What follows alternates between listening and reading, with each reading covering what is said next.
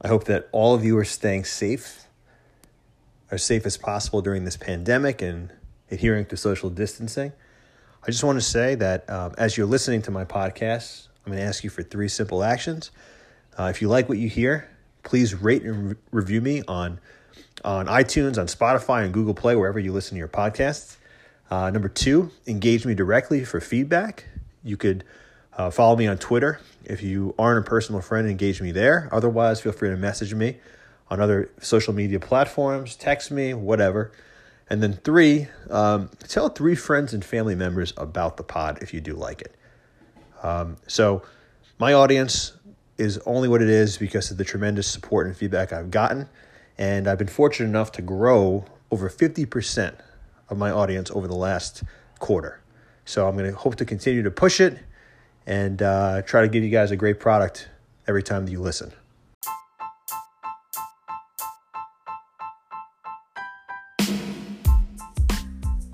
Hello, and welcome to the Chris Ham Podcast. This is episode 42, and I'm tired, have cabin fever, often don't know what day it is, reminiscent of college summer and winter breaks. And yet, somehow, paradoxically, I feel grateful and even somewhat hopeful this too shall pass. This Cub 19 Corona, if you will. Um, Emmy, our younger daughter, is approaching three weeks old, and she's been an absolute fucking gem so far. I mean, Eloise was a great baby, but Emmy is giving her a run for her money. Now, she's a little gassy. She cries when she's really hungry, like any baby does. And, you know, she takes a while to burp and breastfeed, but she's a good sleeper already. And uh, her toughest days and stretches of days are general, generally followed by easy ones. So, really, really lucky on that one. Caught a break so far. Knock on wood, hope this continues. But uh, on today's show, my wife Jen, my queen bee, uh, spiritual teacher um, and yogi, joins me for a dialogue around Corona, and we were and uh, we did this in the golden window when both kids were asleep, and we were not zombies trying to feed the baby. Um, she gives her perspective on labor and delivery. We discuss the ongoing and ever evolving process of parenting two kids. As I said, we cover Corona and do our best to put a positive spin on it, as we are in the throes now of week three of full out quarantine in the New York area, at least. Uh, we also touch on gender roles and parenting and family leave. Then, at the end of the episode, I give you some totes. And uh, totes, T O A T S, are my newest branding of hot takes, rants, pop offs, and it's an acronym which stands for Takes of All Temperatures. So we have some good ones today. Um, and just some housekeeping in the next few shows. Um, I hope to bring my friend Christine on to discuss life and politics um, from a more moderate to right leaning vantage point. And on another show, my wife's cousin Lauren is going to come on and she's going to discuss life and politics as well. So buckle up, episode number 42. Here we go. All right, my guest today is my beautiful wife, Jen Ham. This is the third time you've been on the show, uh, maybe the fourth. So welcome back, honey. Thank you. Um, how, how, how are you feeling? Right now? Yeah, right now. Bloated, full. I just ate so much. I literally just got done with my Reese's peanut butter cup. Well, I, I just got, I just got done with three chips ahoy. It was my favorite, one of my favorite cookies as, as a kid. I haven't, got, I just got like inspired to get it today when I made the grocery run. I mean, I think that was a solid choice. I think so too. I, fi- I, I figured you you like in that these too. trying so. times. These trying times. All right, so on the episode, I mean, I literally just tossed together this outline that you saw, like I don't know, like I didn't really look at it. ten minutes ago. Well done. So this is not we're not there's not some major prep that we did for this here. at all. Um, obviously, I teased last week on the episode that I wanted to get your perspective on uh, pregnancy or or labor, having two kids, and obviously the, some of the corona stuff. But I, I have a more positive angle uh, that I want to cover with it today, um, for the most part, and then um, family leave, which I want your opinion on overall. Sure. So, um, and then some quick NFL reactions to some of the big moves that have happened. It's the only sport that seems to be going as, on as normal for the most part. But so let's start with we start with the pregnancy and or or I should say labor and childbirth. Sure. All right. So I mentioned last week I gave my account, which I know you were very critical about. So critical. So let's hear I mean, where where we at with this kid number two now, two and a half weeks old exactly. would you? Well, let's start with the labor. Yep. I just here's my criticism of your reenactment, not your reenact, your uh, My recap. your recap Okay. of labor. Yep. You might have mentioned the pizza seventeen times. I I listened to it twice in the, in the episode today as well. I, I mentioned the pizza two friggin' times. here's the deal. Okay. Okay, here's Twice. the deal. Two times too many, my friend. No, uh, well, one of the times was in the context of your dad and his whole like I can't even go there though. like I can't even go there. eating I- the pizza hot. I still get so mad. I'm So literally ridiculous. sweating right now. That story is not going to age well at all. It's like, like, are you fucking kidding me right now? I'm literally on the phone being like, I'm in labor. I'm having contractions. Contractions. They're about six minutes apart. We didn't eat. We're gonna order pizza. And he's like, ugh, why do you have to get Sal's? Because I fucking want Sal's, Tony. Just Yeah, that was. A, my house. I didn't mention that on, on the episode last week that we originally were, were targeting another place and we ended up going with Jimmy's Okay, and why did we want Sal's? Because I wanted a salad. Yes. right? Yeah. And the other place, Jimmy's, which you have referenced on the show a thousand times. Yeah. Clearly, if anyone listens, Jimmy doesn't offer salads. No, and if he he did doesn't. offer salads, I wouldn't fucking touch it with a 10 foot pole. Exactly. So I wanted a salad. Right. The one in labor Yep. wanted a salad, and Tony complained. Then I, I just, well, we just have to recap because now I'm all like hot and angry. And then we're like, okay, we're going to order the pizza now. And he's like, ugh, well, then it's going to get cold again, again, again. I'm in labor. Contractions are seven minutes apart. Like, fucking turn the oven on, guy. Oh my God. They almost like didn't realize. And I, I mentioned this that like the second kid happens fa- much faster than the first kid. Like they were acting like they had like like the whole night to get here. Well, d- Tony like is an amateur doula. I remember when we were pregnant, when I was in labor with Eloise, my first contraction was five fifty five at night. We called my parents sometime at night, yeah. and my dad's like, "Oh, you'll be able to go to sleep. You'll be fine. You'll have her sometime tomorrow." So dumbass me is like, "I'm gonna go to sleep," and I'm like dying didn't in, in bed. Yeah. And then he also was like, "Oh, once the baby comes out, You're fine." You're fine. and meanwhile, I'm like squeezing a placenta out of my vagina with like a two inch tear, like dying. That's one of the things I didn't cover that I, I wanted to leave it leave it to you to cover as far as like like a lot of I'll people fill in some gaps. a lot of people don't realize the aftermath of, of labor and Well, delivery. it's so interesting for my ladies out there. It's like you can get a manicure for with like one woman and it's delightful. And then like I went to this like no knock on like um where's this woman from? Oh, I went to like a Turkish Oh, yeah. manicure place Yep. and she like beat the shit out of me and like amazing manicure, but it wasn't relaxing. relaxing. She literally beat me up. Yep. And it was similar with my OBGYNs. When Dr. Sharma, when the, this is when all, all your guy friends like mute this podcast, they're not going to listen to this, but for my ladies, with my first wait, wait, labor, ke- okay, you keep you can keep, keep yeah. say I just want to say they're anonymous. different. Yeah. Uh, it doesn't matter. okay. All right. Um, I'm sure there's a lot of Dr. Sharmas out You're there in the world. So with my with my first labor, she's like, "Okay, now you need to push out the placenta." It was god awful painful. Again, Right. my epidural didn't work, but Right. it was awful. Right. And then Dr. Elias's time, I'm like, "Oh my god, now I have to do the placenta." And she's like, "Oh honey, just lay back. I'll get it out for you." And she's giving me a goddamn abdomen massage. That struck me and too. I was like, wait, what? just like come out like a fucking mustard. Because was once like, "How did it once get out?" Emmy came out, I was like, oh, here we go, the placenta. I this is gonna be so painful. painful.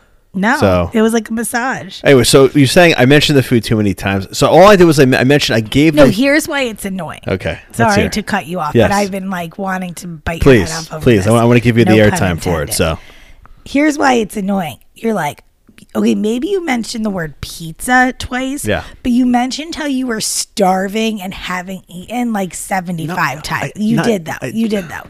And meanwhile, I was in labor. I hadn't eaten just as much as you hadn't eaten.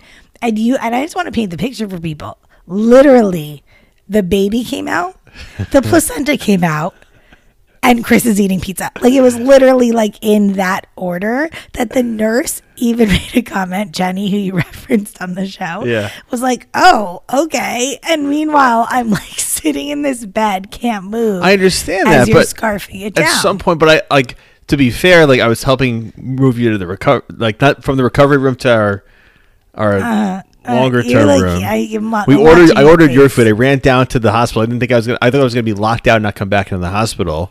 When I like went to go get the diner food that you ordered, and we ordered the fries for Jenny. I didn't even want that food. She like made me It get it. It wasn't any good. It was like a wa- that was like a waste of money, but whatever. I think she just wanted her French fries. Maybe she did. Um, but that was the only place that was open. But I was like, all I mentioned was the I fact that You were hungry. I was hungry, and I mentioned even when ordering the pizza that I wanted both of us to eat because like I, or like you having like something in your system. But it probably maybe it helped that you didn't. I, I don't know.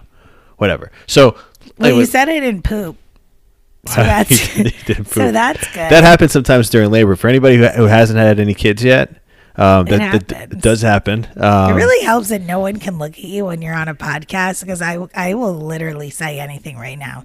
So That's I didn't poop. Yes. But here's the thing. Yeah. With Eloise, I did, but I had two. I so I had my first contraction at 5:55. Yep. And I was like, let's go eat because you know my dad told me we're not gonna have a baby for like 36 Yep. hours. Yep. So we went into town. I got two cheeseburgers, cheese fries, and a vanilla milkshake. Yep. And then, you know, lo and behold, but this time I was like clear. My system was clear. But it was six hours and like 21 minutes. I think the labor from like the first contraction door to to. To the end. So let's so give give us your account. So like Well, here's the thing with this baby for like four weeks leading up to it, at least once a week. And then as it got closer, like twice or three times a week, I was waking up with like, or at night, I was having like, I get like cramps for hours, like till three o'clock in the morning. Let it felt like I was in labor. Um, and a friend of mine was like, "Oh, it's gonna make your labor so much easier," and she wasn't wrong. yeah, Um, it kind of spread everything out a little spread bit right? everything out. And i was also practicing a lot. Like i was doing breathing during that time. I was taking baths. I was taking showers. I was moving. My friend gave me one of those balls. Um, but then i really wanted i really wanted her to come by her due date. I really didn't want to get this is before i just want to paint the picture for people. Corona happened so goddamn fast Yeah, that I wasn't even thinking about Corona No. of why I wanted Emmy to come on her due date. I just didn't want to go late. I didn't want to go through the induction. I Right. didn't. I just wanted her to come. Um, so again, I wasn't even thinking about Corona really, but that finally on her due date, I don't know, it was like four o'clock. I just felt something, looked at the clock, and It then it happened. was about 15 minutes later was the next one. The one after that was like 10 minutes later. The one after that was like eight minutes later. The one after that was seven minutes later. Then it was six, and it was five, then it was four. It went so fast. We had our situation with my dad. We get to the hospital. Everything was just like bam, bam, bam. Oh. we also got lucky. Like I mean, we have to take 95 to get to the hospital. Typically, Mm-hmm. that's the fastest route. We it was ju- it was after rush hour, so we like got there pretty what quickly. time did we leave? 6.30? like around like 6:45 or just something to like put it in context, my first contraction was like four fifteen or four Yeah. ten or something. Yep. And we waited for my parents for their taking their sweet ass time 6:45. till like six forty five, and then we left. But we would have left. The doctor told us to come at like five. I know, I know. We would have gotten there. We would have gotten there sooner.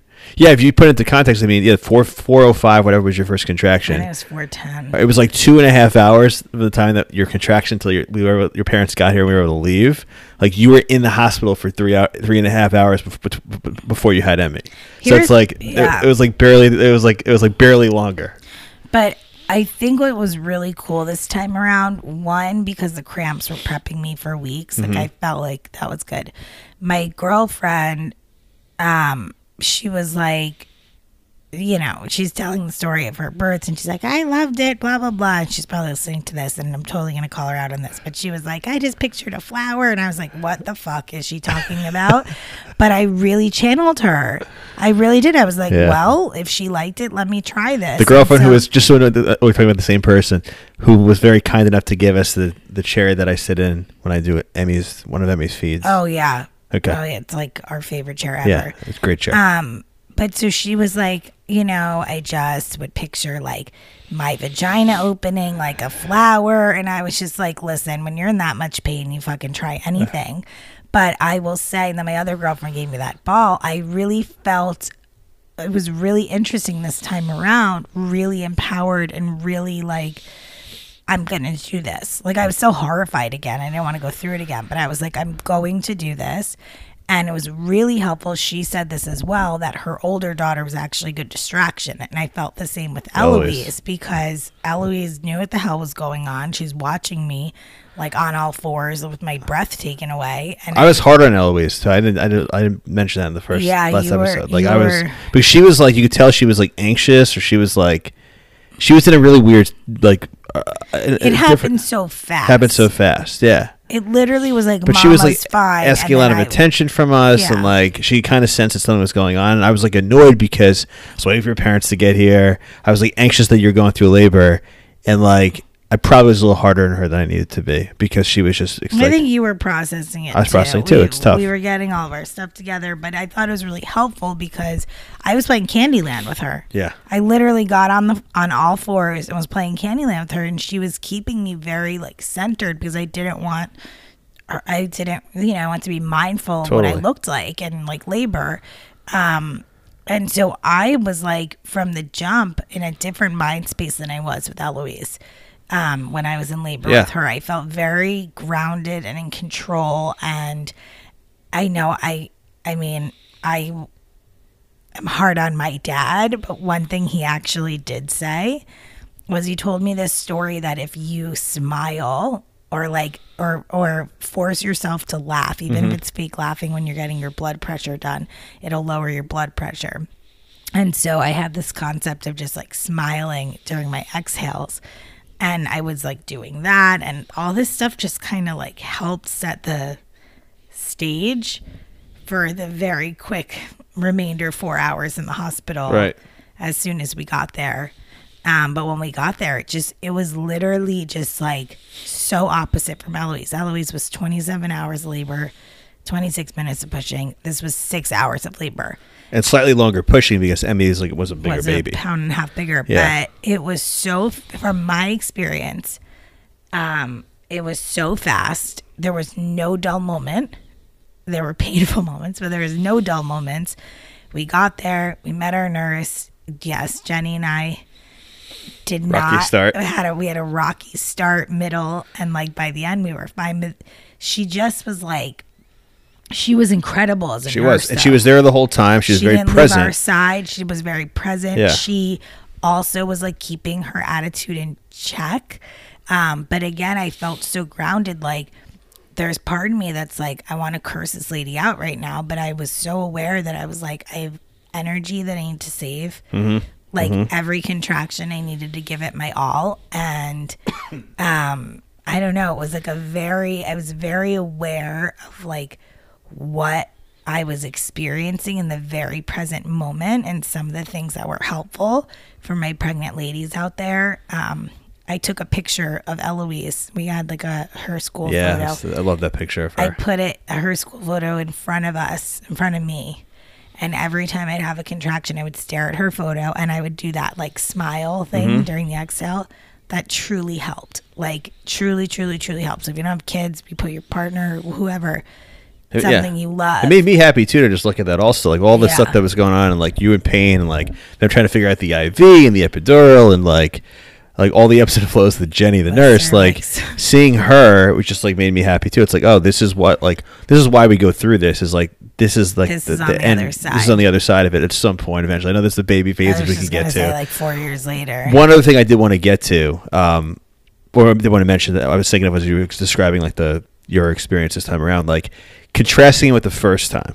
Forget the personal stuff that we were going through, but uh, for a second, but the you, I just feel like your your network of women and moms now is way richer than it was the first time One thousand because of we weren't living in the suburbs. You were kind of like maybe one of the first of your friends to have kids, and now being in the in the suburbs, you're on the younger side of friends that you have. Most a lot of the women that you have maybe are like three, four, five kids. years older than than you, Yeah. or more. Have multiple kids, so there's like more camaraderie now. There's more people that like the people that are your age, around your age, are also like in a similar boat with being moms or moms of two now or three. So it's just like I feel like that helps the experiences like that that, Well, that of- collective. a lot of the tools that I use, like the, you know, I also did picture when I was smiling, like my vagina opening like a flower. I actually remember talking to Emmy during labor. I was like, we're in this together. We are aligned. We're doing this together. And then I was like, I don't know what the fuck is opening, but I'm picturing something opening. I don't know where it opens, but like I would, I use that stuff. Like, that I've said this about motherhood before. I have become a better friend and I have better friends since becoming a mother. And I think friendship is one of the most like beautiful gifts that come out of it. There it's just a different level of intimacy in your relationships of support that I've never experienced with other women um, until I went through or I until I became a mother. And I think Totally. it's just it's such a gift and also my industry teach like and I teach women. And so I'm very lucky and blessed that I'm surrounded by women and I have a platform to ask them my questions and and hear their stories and and you know use use their stories. I'm sorry, I lost my train of thought because I don't know what is so funny to you right now. I now. was laughing because I this fucking cough isn't, isn't going. Wish I can get. It's not going over. Uh, well, I'm surprised they didn't literally throw you out of the hospital. I mean, like, again, this is before. it's gotten a lot better.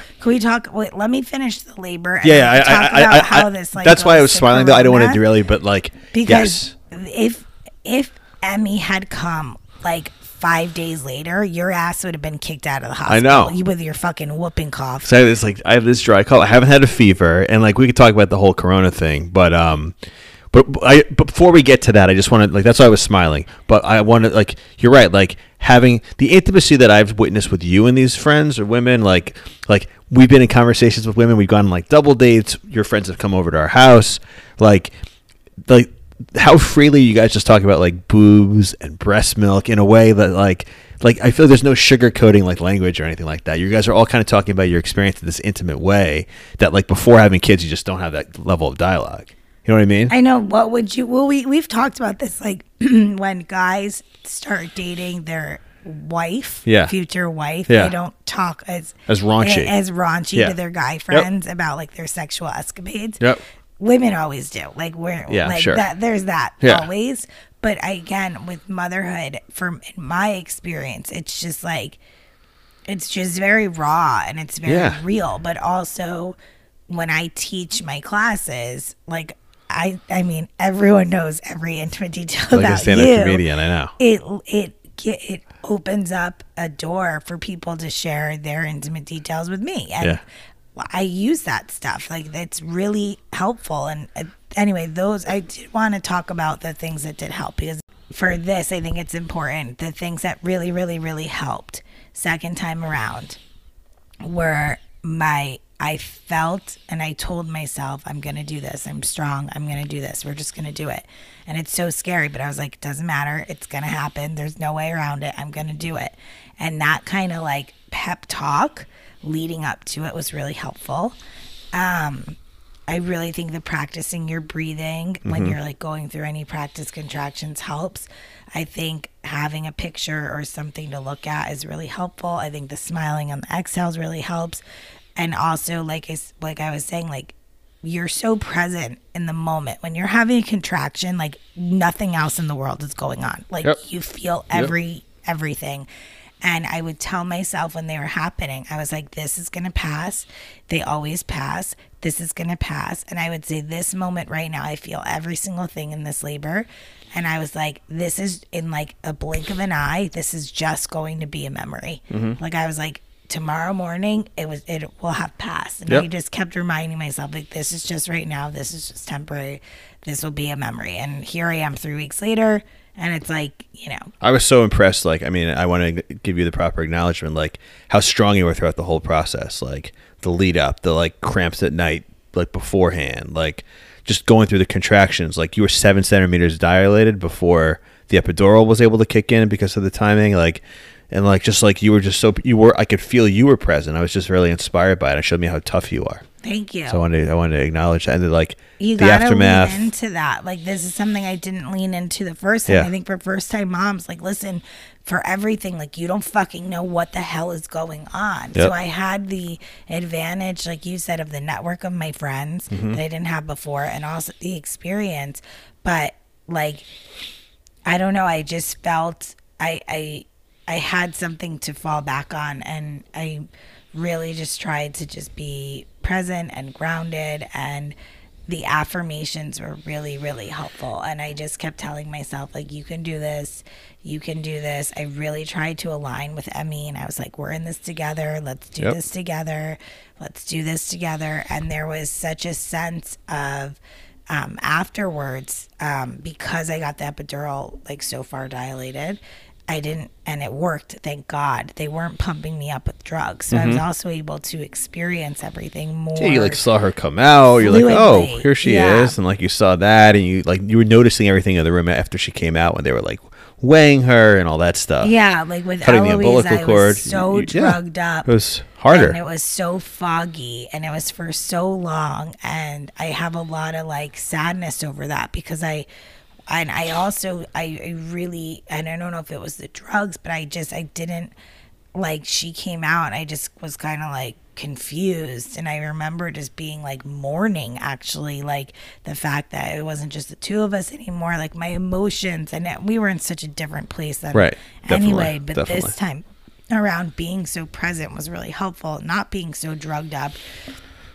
i really was able to appreciate everything and i think because i had a second chance at it i felt really grateful. Um, and then that just it changed even the moments right afterwards. Well once the doctor was like i'll get the placenta out i was like okay. Like i just started getting in a better mood. Um, but i just felt really grateful afterwards and I, I I would love to talk to women. If anyone's listening to this, first time moms, second time moms, I'd love to just talk to them person like individually or whatnot in a group and just like talk about this stuff because I I I I want like I've had a ve- very different experiences both times, mm-hmm. you know, and I'm and it's I just feel like it's helpful. So if anyone, I I just want everyone to know you can reach out to me and That's great. I'm happy if anyone's going through pregnancy. Like my cousin is due in three weeks. My good friend is due in five weeks. Like I have a bunch of friends that are pregnant right now, and my heart is going out to all of them. Um, and I just want to be able to help in any way that I can and prep them mentally and emotionally and spiritually because I that it really truly changed my experience. That's really sweet. And So- and yeah, and I witnessed that as your partner too. And even like uh, things like the healing process, like when we got into the I mean, I wasn't. I like you're like, I- oh, I have this spray bottle, and like my vagina is like like torn up, for like, and I'm bleeding every like you know half hour when I have to change my like this pad. Like for those of you who don't know, like it's not just It's it- not for the partners.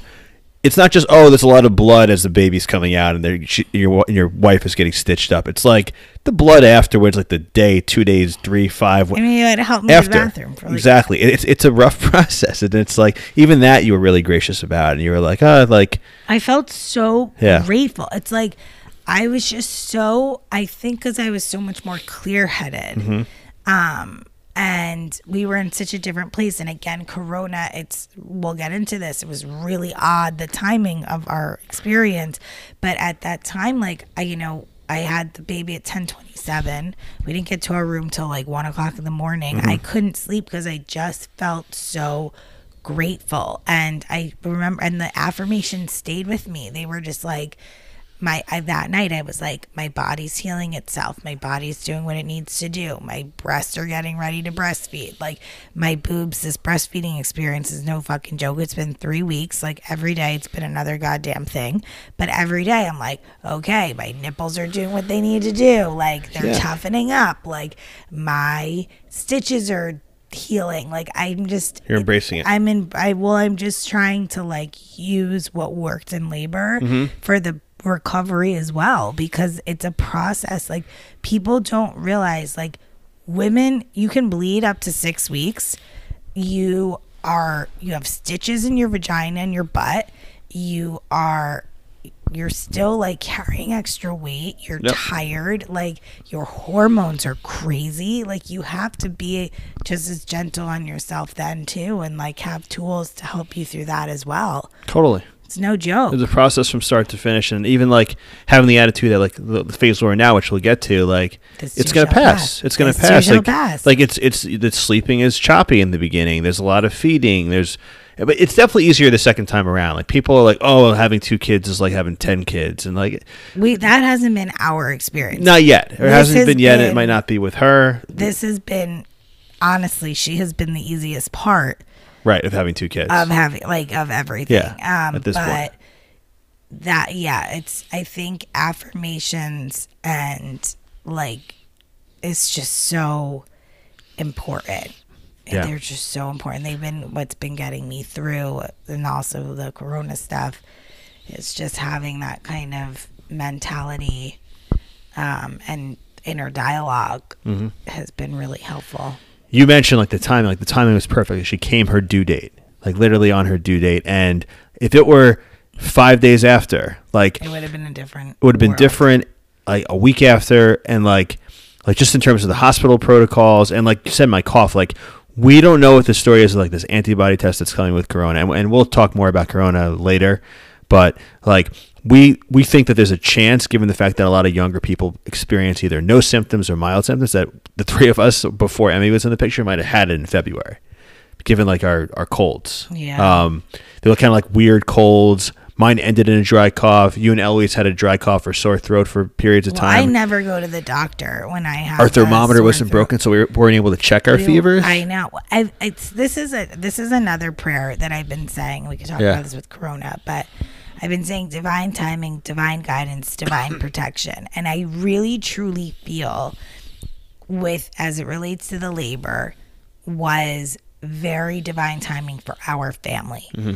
It's so interesting that like leading up to Emmy coming, we were like, I mean, and I'm a Virgo, so this is like very typical of me, but it was like we needed to get shit done. I had like a to do list that was like 75 pages long, and there was a sense of urgency that I was like, we need to get this stuff done. Yeah. I even got like my haircut beforehand a lot of things like car done, car, are like uh, just like all of these like random things that have now helped us in this crazy, crazy Mm-hmm. Yep. time. And Yep. it's just the- how she came like again, I kept pushing like I don't want to I don't want her to come the following week. I don't want her to come. Nothing related to Corona.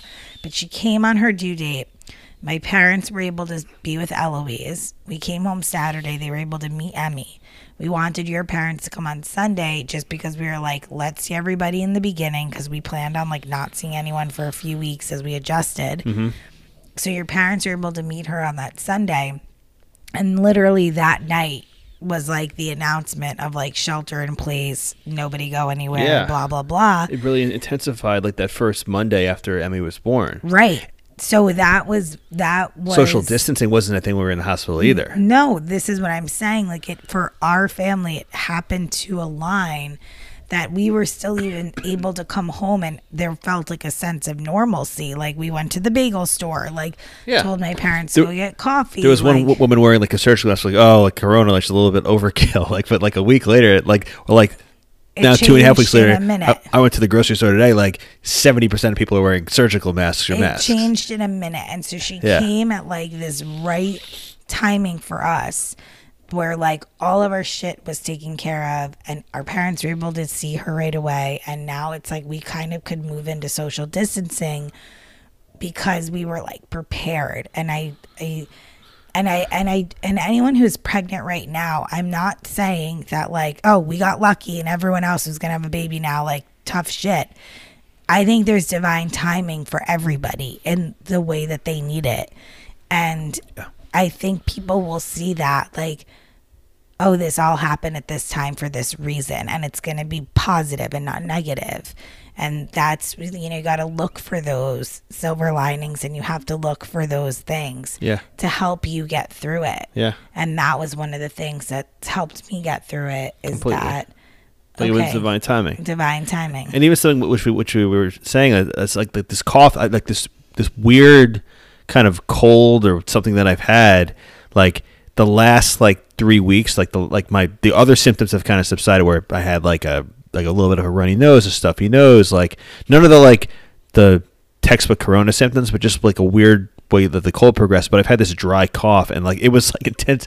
The most intense was when we were in the hospital. Like nobody thought anything of it. Well, they kept being like, Are you uh, okay? Like, but I was, oh, I have no like, fever. I'm fine. Like, Yeah, and it and been they would have so kicked my ass out of it. Like you said, five days later, it's just been so annoying. I've, I've had like, like not, sh- I haven't been able to shake this thing, but it's it's slowly now gone. I say the last like three four days have gotten better. Took some cough syrup and everything else, but, um, but um, I, I want to segue to, to, to life with with having two kids. Now we've been quarantined. Now this is we're going on. Obviously, Emmy's been alive now two and a half weeks. Um, this is now the third week that we're in now of quarantine. Yep. Um, like, what have you, how, what have your thoughts been adjusting with two kids? I mean, obviously, it's some of the same textbook stuff, like a lot of diaper changes. But Eloise, Honestly, no. I, I can't even say that. I genuinely feel like this is another total contra. This is also for anyone who is like me that didn't have a great like or just uh, like wasn't love at first sight or they like didn't like the newborn phase or Yeah. whatever. Like let this be encouraging to you. Like I remember the first few days home, I was like, I love the newborn phase. Like first of all, it was like riding a bike. Like the, Definitely the riding bike. diapers don't bother me. I don't Yeah. give a shit. Like I don't even actually think they're that much, even though they're every single feed. Like it just seems very. Again, she's very knock on wood. She's Yeah. an angel child. Eloise was an angel baby as well. Like I actually think she's a little easier. yeah, she seems Um, like it. Even though Less of a crier. so easy. Yeah. Um, but like I don't, that stuff's just like not bothersome to me. I thought it was so much harder, and I think this is what made it more um, kind of cloudy. I thought it was so much harder going from an indi- like independent, autonomous individual, like couple, to having someone 100% dependent on you. Right. That was so much harder of a jump. We've had somebody dependent on us for almost four years. Right. We're used to this shit. Right, You right. know, every night there's a possibility you're going to get woken up, especially when you're pregnant. You're woken up every Yeah. Night to go pee.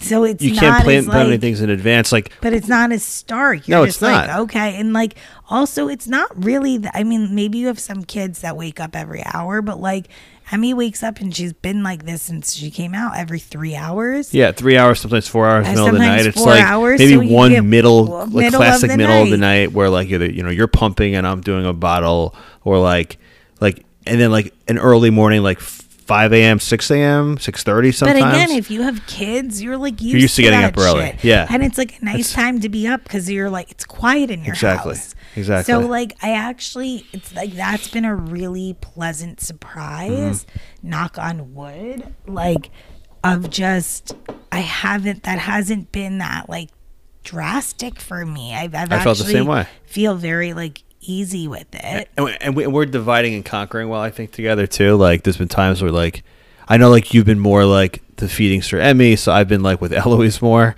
in certain ways but like we've been like very much like tag teaming pretty well and eloise has really taken well to having a sibling i think her toughest adjustment as a three and a half almost four year old is the corona and like But she went. That was the hardest part for me with like the hormones. The first ten days, by the way, ladies, like is no joke. Like The I, every night at seven o'clock, I was like bawling my eyes out. yeah And by the ten days, I, they pretty much subsided. But they say that the first ten days are are really hard with that. But that was the hardest part for me to process. Was Eloise went from being an only child for three years and eight months and having her routine that she loves. Her Trader Joe's runs with daddy, like going to go get her coffee, going to the gym and going to kids club, going to preschool, to in one weekend yeah having a newborn in the house yep and socially is- isolating with Yep. no routines, can't do shit. yep And that that broke my heart a little bit because that was hard and plus her parents are now parents of two kids first week like, i mean that was just a rough rough week Yeah. more Yeah. tired. Like not as like I'm like slower to get up in the morning when like usually like if you're feeding Emmy I go down and, and get Eloise breakfast. I'm just like a step slower. She's like, "Come on, Dad! Like, come on, Daddy, let's go!" Like that's hard. It's it's harder, It's but odd because I'm like I'm usually the like last one to go down, and I'm like up and at. I know you're more up at him in the morning, but like it's like that that'll pass too as Emmy sleeps more through the night. But yeah, this Eloise, is- it's like it's so tough now with her, and it's like I see what you went through with, with me, like with her, like when I was at work when you were like nine months pregnant, eight months pregnant with like she's just it's like a twelve hour shift from This seven a.m. to seven you. p.m. This is what I used to Like- tell Chris. So Eloise used to be in daycare since she was 11 months old. She was in daycare Right. three days a week from 8:30 to 5:30. Amazing. Right. I advocate for any parent. I don't care if you're not working. If you can swing any bit of childcare, it's like it's just for your sanity. Definitely. So those three days were like heaven sent, and you would work from home. It was just like so nice. Come October 1st, we took her out of daycare. It was just too expensive with me not working. So we were like, fine, I'll stay home with her. First three months, and I was like horrified. I was like, this is going to be The like first three months you disaster. embraced it well. And I loved it. It was like such a pleasant surprise. I like, leaned into it. We had like an amazing routine going. Then come January, starting month four, at this point, I'm like eight months pregnant and I'm exhausted. And the past few months have been really, really rough. And Mm-hmm. Eloise doesn't nap. But yet we still had a routine. She still was going to kids club. She still was like, and she started preschool Preschool. um, three days a week in the afternoons. Like she's she had stuff she liked to do, so Right. it wasn't so bad. And even though Right. she wasn't napping, we had like a, a thing. Now she has nothing, Nothing. Yeah. and it is for anyone who has toddlers, and especially if you're working from home, they need a lot of attention, Yep. and it's just it's so much. It's so much. Yep. It's a lot, and, and toddlers is a very broad term. It's like any child from like a year and a half, two to like five, essentially, or four, and change like like right until they go to kindergarten. Like Eloise is like kind of like on the tail end of that now, and it's like you probably have different challenges based on how old the kid is. Like earlier on when they can't communicate as well, they're they're not potty trained. You know, Eloise is potty trained; she can communicate well, but like she does a nap, like you said, like and she still needs a nap, like like three probably three four days a week because like she just gets tired, and then like every day like this is like the routine that's just the most exhausting. It's like all right she's full of energy. She wants your attention. She wants to play with you. She wants to show you things which is great. And i'm like I, like i think we embrace those moments well. And then like by the time you get to the after lunch it's like okay you try to get her down for a nap you can see that she's tired she fights it tooth and nail like I've gotten to the point now where you see I go up into her room and I lay with her for an hour, 90 minutes. I'm falling asleep a couple times. She's up. She's like staring at the wall. She's like noticing different things in her room. She's like talking to me, waking me up. Doesn't go to sleep, comes down, and then like the last like like few hours before she goes to bed, she's a zombie, falling over, doesn't listen as well, kind of crying on like the like a, the drop of a pin, like anything. Like that's like the hardest thing. It's so hard. And It's so hard. but I get it. It's like she's a three and a half year old, almost four year old who just like has no routine. Like, like she doesn't get to see her friends. Yeah. She's faced with trying to FaceTime and do these creative things. Like her teachers are sending her videos of like them reading But books. it's like just her personality's like changed since being home. Like she's such like a lively social butterfly, Yeah. and now she's like, I just want to be home. I just want to be home. I just want to watch movies. I just want to watch TV. And like we're not, we don't have iPads No, in our we don't house. do that. She doesn't look at our phones for anything. So this is also really hard for us because now it's like teachers are FaceTiming and teachers are sending like reading stories over the phone. It's just for us, like that's not her normal routine. And it's like changing her. And like obviously we throw her in front of the TV when I'm trying to feed or like you're trying to cook or something and it's just it, it's it's rough. And this is not a us issue. This is like all parents across the world Exactly. are going through this and, Yep. and truly this is corona to me and its effect on our our child our older daughter is the hardest part of the newborn phase. If, if we didn't have corona and eloise was still in her routine oh yeah, it would be such a different world. And it's really just her that i that i, I don't want to say her i find challenging mm-hmm. the circumstances with her are harder Yes. than it is to have a newborn and with eloise like because we don't read any parenting shit like we took eloise out like she was two days old and she was in restaurants with us now people tell us don't do that. So we're like, okay, I guess we shouldn't do that. But like, my world's not that much different with a newborn. Yeah. Agreed. You know what I mean? Yep. I Yep. mean, it takes us a little bit longer to get out of the house. But, but, I feel like we but like we're, like, the average it. per kid, it's like we're, we're more efficient with it now. It's just like the only thing that's challenging with newborn is like trying to time her feeds and like her feed is such a process that like trying to get her out at Emmy out at the right time. But like we're good about like getting both kids out. Eloise is more self so she could walk down the stairs if you guide her. There's definitely things that are that are easier. are but easier. hopefully when this thing all passes, we'll uh we'll emerge. we'll emerge and it'll be a way to it'll be like this is this is kind of setting us up to it's going to be hopefully have an easier experience. Well, but I want to transition topics. Um, uh, coming up, I want to talk about Corona, but I want to focus more on the hope, positivity of like kind of the present and the future.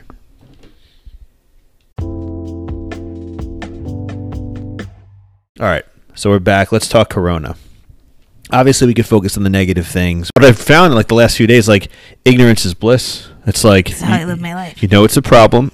you know it's like it's it's growing. You know we're not like we haven't flattened the curve yet, but at least now there's like the division at least politically seems like less intense. Even though like I could go on. I'm gonna probably in another segment rant about the president and praise Cuomo. but, like, why?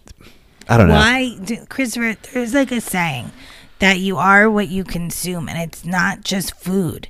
It's what you read about. It's what you also regurgitate and what you're talking about. Like, why? Who gives a fuck?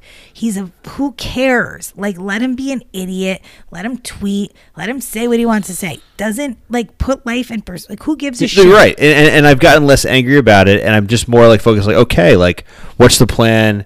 yeah. Like, what are disease experts saying? He seems like he's taken a measure. Like, okay, like April is a dead month for everybody now. We're all social distancing, and like, like Great. Let's Focus figure out on like the small wins. right. So let's focus on the positive. So, what do you think are positive byproducts currently now, and then what do you think will come from this in the future? Well, so similar to the labor experience, because it, it came in tandem. It was like literally like labor corona.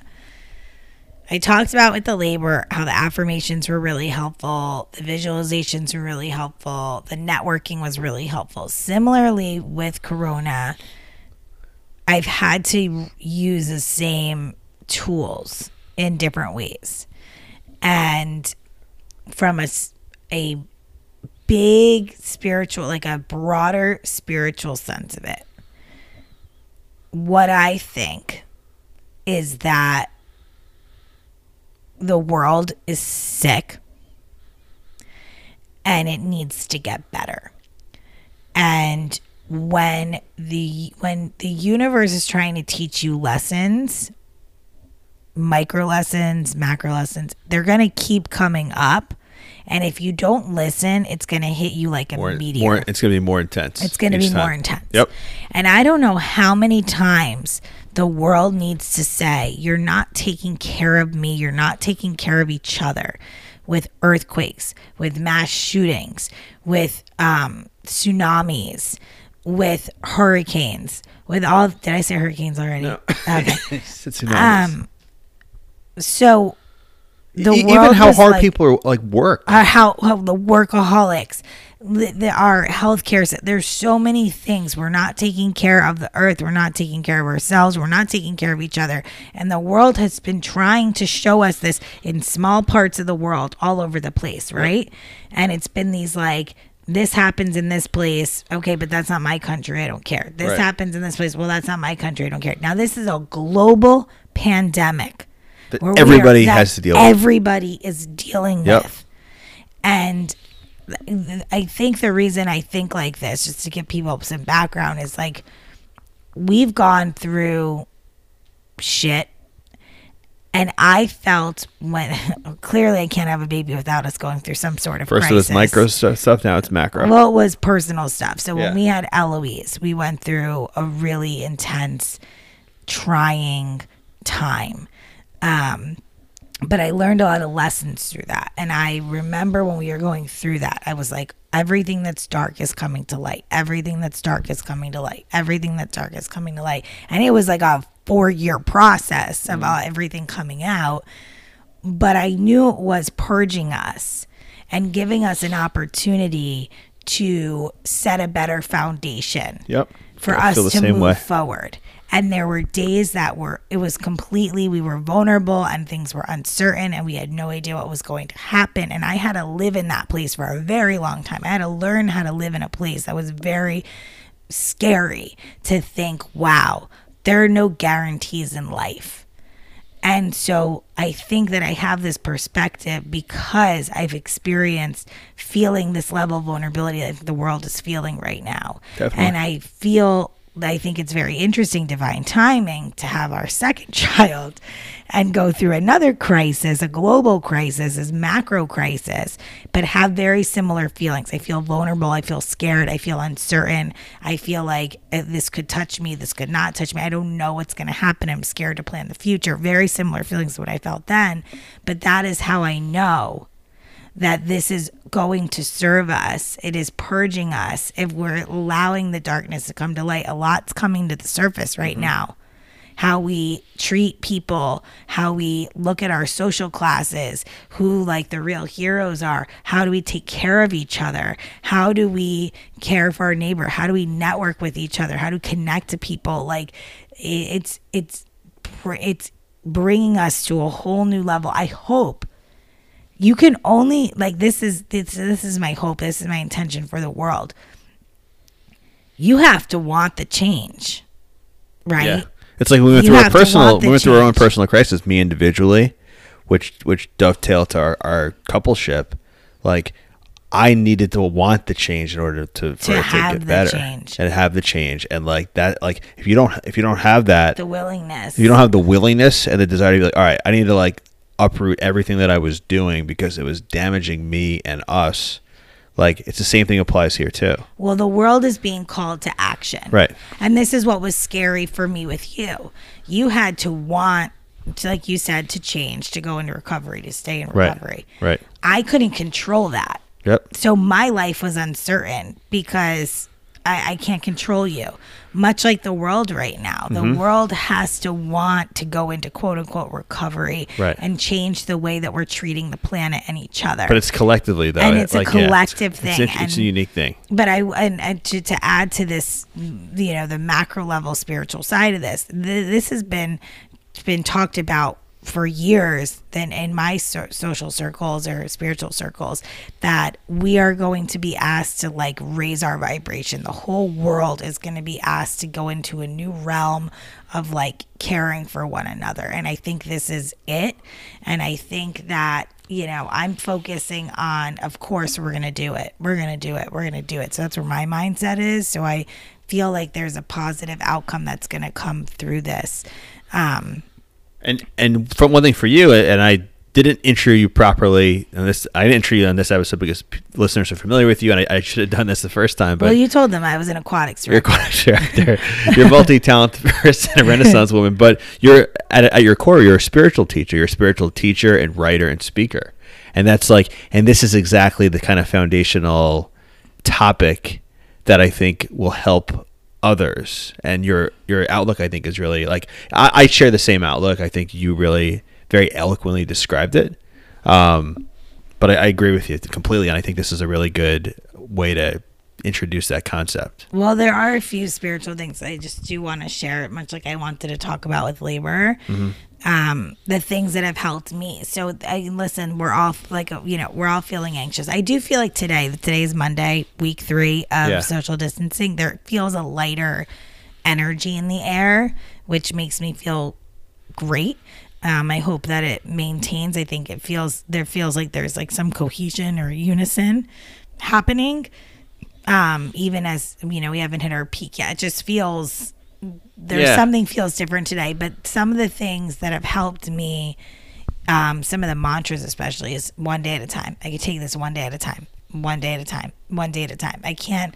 I start to think about like Eloise's birthday in July, and I start thinking about like, oh my god, like you know, what if we run out of whatever? I'm just like, Yeah. one day at a time. We'll take it one day at a time. Also, focusing on the gratitudes. I've been trying to focus on that so much. Like, I'm just grateful that I have my family. I'm grateful I have my network and really like reminding myself every single day of what I'm grateful for has like it doesn't solve the problem to anything, but it reshifts my brain really quickly to a, a better place. And Mm-hmm. like, listen, all we have is to like live in our bodies right now. We have nothing else going on, so you might as well make it happy. Yep. So that's been really ha- um, helpful. The other thing is like we're all in this together. The, the reminding myself like I'm not a victim here. I'm not alone. I'm not the only mother in all of this that is worried about, you know, feeding my children, protecting my family, and keeping my family safe. Mm-hmm. Every single person and mother and woman out there is thinking the same exact things. And that's actually really helpful because it makes me think that we're a community going through this. I'm not a person going through this. And that's been super, super helpful. I've also I just I don't know, I just keep going back to just saying like the world is purging itself. It's going to bounce back better, better. And then keeping my my safe my space safe like focusing on what's in these four walls. Like you know for me like i never watch the news. I, I keep thinking about our friend mentioned to me corona maybe like four weeks ago. Mm-hmm. She was going on a trip and she's like i'm just nervous about corona. I was like what's that? She's like are you serious? I literally this was like three and a Like half weeks ago four weeks i had no idea what she was talking about. I look it up i go just looks like a flu. And she was like are you like are you kidding me? And then it's skyrocketed but like I don't pay attention to that stuff. I can't pay attention to the numbers. I can't look at that. I, I have to focus on what is in these four walls. That's you, it's Emmy, it's Eloise, it's Bruno. You know, that's all I'm going to put my attention on right now because the world's going to be changing rapidly around us at all times. Hmm. And if you attach to the volatility of what's happening outside of us, it's like a stock market.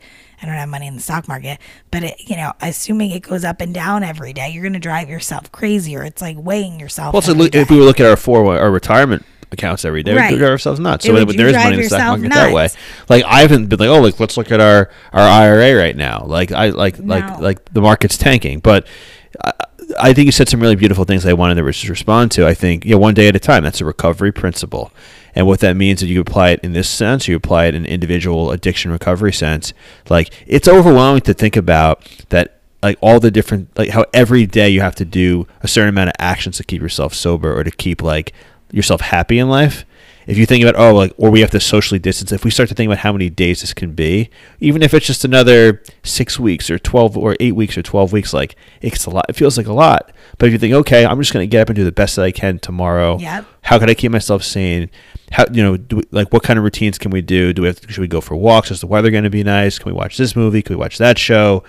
Like that is what is that, that's how you apply it in this instance here is one or day at a even one moment. And it's, again, this goes back to when we went through our crisis. Yeah. When Eloise was born.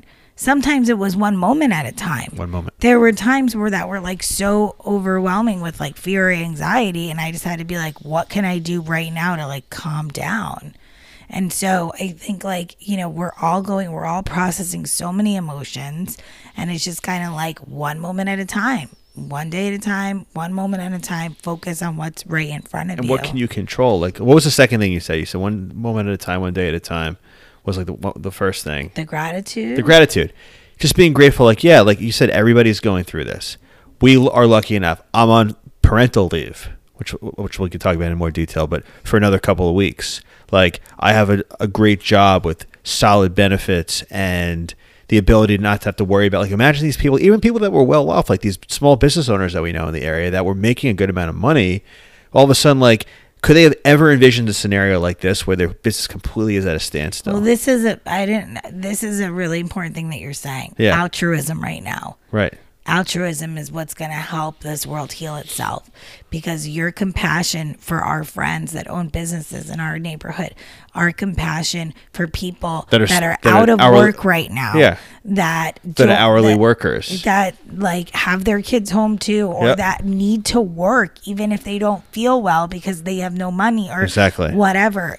we need to take care of ourselves and care for our neighbor right Yep. now. That is what we are being asked to do. And so that that sometimes i can get really i, I get like really emotional about thinking about um it's almost like survivor's guilt. Yep. like i think about our gratitude and then i immediately get like so overwhelmed that other people are struggling right now.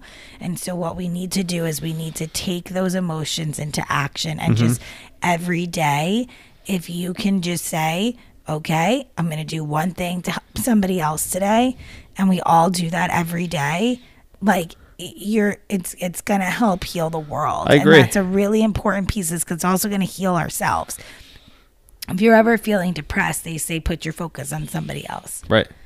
and Right. that sounds really oversimplified That's true, though. but it, when you can put your attention onto somebody else it does something for you as much as it does It's a, that's another recovery them. principle when you're like feeling like really pulled in a negative way as it relates to your addiction or relates to anything like negative like character flaws and defects like give service to somebody else help somebody else that's going to help you get out of that um yeah you're going to say what, you- what other thing there is just one more thing that I wanted to say that I think hopefully helps people through this. I've been talking about mantras like all day. When when we are feeling a lot of this is like so I believe this would be the root chakra. A lot of this is like triggering our like I'm not safe. Am I safe? Like this, mm-hmm. this is like a very real fear right am I going to be okay? Is my family going to be okay? And so I think it's really important that people can like say to themselves, I'm safe. I am safe. I am safe. I am safe. And even like, or, or even a mantra that's kind of like, I'll take something as it comes. I'll take it. I'll I'll handle it when it comes. I'll handle it when it comes. That's keeping you in the present moment. That's super helpful. And then the last thing I want to tell people is like visualizations right now. Like visualize the shit out of what you want. Like I do a visualization when I start for all different kinds, but one of them is like when I start getting anxious about my family, I visualize a bubble around us individually and as like a little snow globe and I was just like in it. I visualize when I breathe in that I'm like breathing in these like amazing antibodies and these like powerful little people going in my body and like protecting me. Like these are things that you can do immediately that can help you with this stress. Yeah. Because this is real. Yep. And the, the like again, like I just want to say, like just take care of yourself, take care of your neighbor, care for your neighbor. And I truly my gut, my heart, my soul truly does feel that this is going to be similarly to what we went through a process of us getting to a better place collectively Right. and and my focus right now is like just going to be focusing on the positives um and you know just that's it Yeah, yeah, I, I, I agree with all that. I think um, one thing I do want to touch on as it relates to this is like, like you said, the present and the future, and like how I'm like reframing. Like I went to the when, when we did our grocery store run earlier. You guys you, and you and and Eloise and Emmy are in the car, and I'm like going through trying to get our whole list done, and everybody's wearing. You know, seventy percent of people are wearing masks. Ninety percent of people are wearing gloves. Like I had so much compassion for my neighbor just shopping, just seeing all the different people like this is somebody's like wife or husband or mom or kid just trying to take care of their family and it made me feel so much like compassion for all of them and i like that like like new york could be kind of a cold place at times even in the suburbs and certain like when you walk past people before this it was like you don't make eye contact you, more at least half the time. I, I think a lot of people tend have tendency not to do it. I find now it's like 75% 80% times like people are gonna say hi to you. And like they're mm-hmm. just like and there's a lot more people walking around. It's like it's just like a lighter feeling in the air. And like like i'm not saying like everybody has their own approach socially to different people but i think that that could be a positive byproduct this is like see the people around you as human beings. Like have some level of like like love for your fellow uh ma- you know man or woman and um that's one thing i'm hoping didn't this thing knock us all down to the same level it does. It does. It doesn't matter how like how rich you are. Like you- you Doesn't can't- matter. You're not immune to this disease because you're you're Jeff Bezos. Or, this is what i said on your Yeah. podcast i think it was the first time when we talk about This you virus. know like like putting up walls in mexico and all this shit this is what i said to you whatever i said we all want the same goddamn things yep. people want their families to be happy, healthy, and safe. I mean, it doesn't matter if you're Chrissy Teigen living in LA. It doesn't matter if you're Donald Trump. It doesn't matter if you're an African princess. It doesn't matter if you are a like a line cook that's like on the front lines right now. Everybody wants the same thing. They want to be healthy and safe. They want their family to be healthy and safe. That's it. Yeah. That's always all, ever been it. Yep. It levels the playing field. And we are all, and it's not an American thing. It's not a Nope. fucking Not a Chinese Australian virus. thing. It's not a Chinese thing. It's that's it. yep. We're just every single person in every single country just wants to be happy, healthy, and safe, Yep. and their family be happy, healthy, and safe. That's the only thing that matters. It definitely shows me what show, it's showing me what matters. Like you guys matter. Like my family matters. Like this is what matters. Like all the other bullshit is ancillary. It doesn't matter. Like most of the jobs, like you said, we'll get to the whole.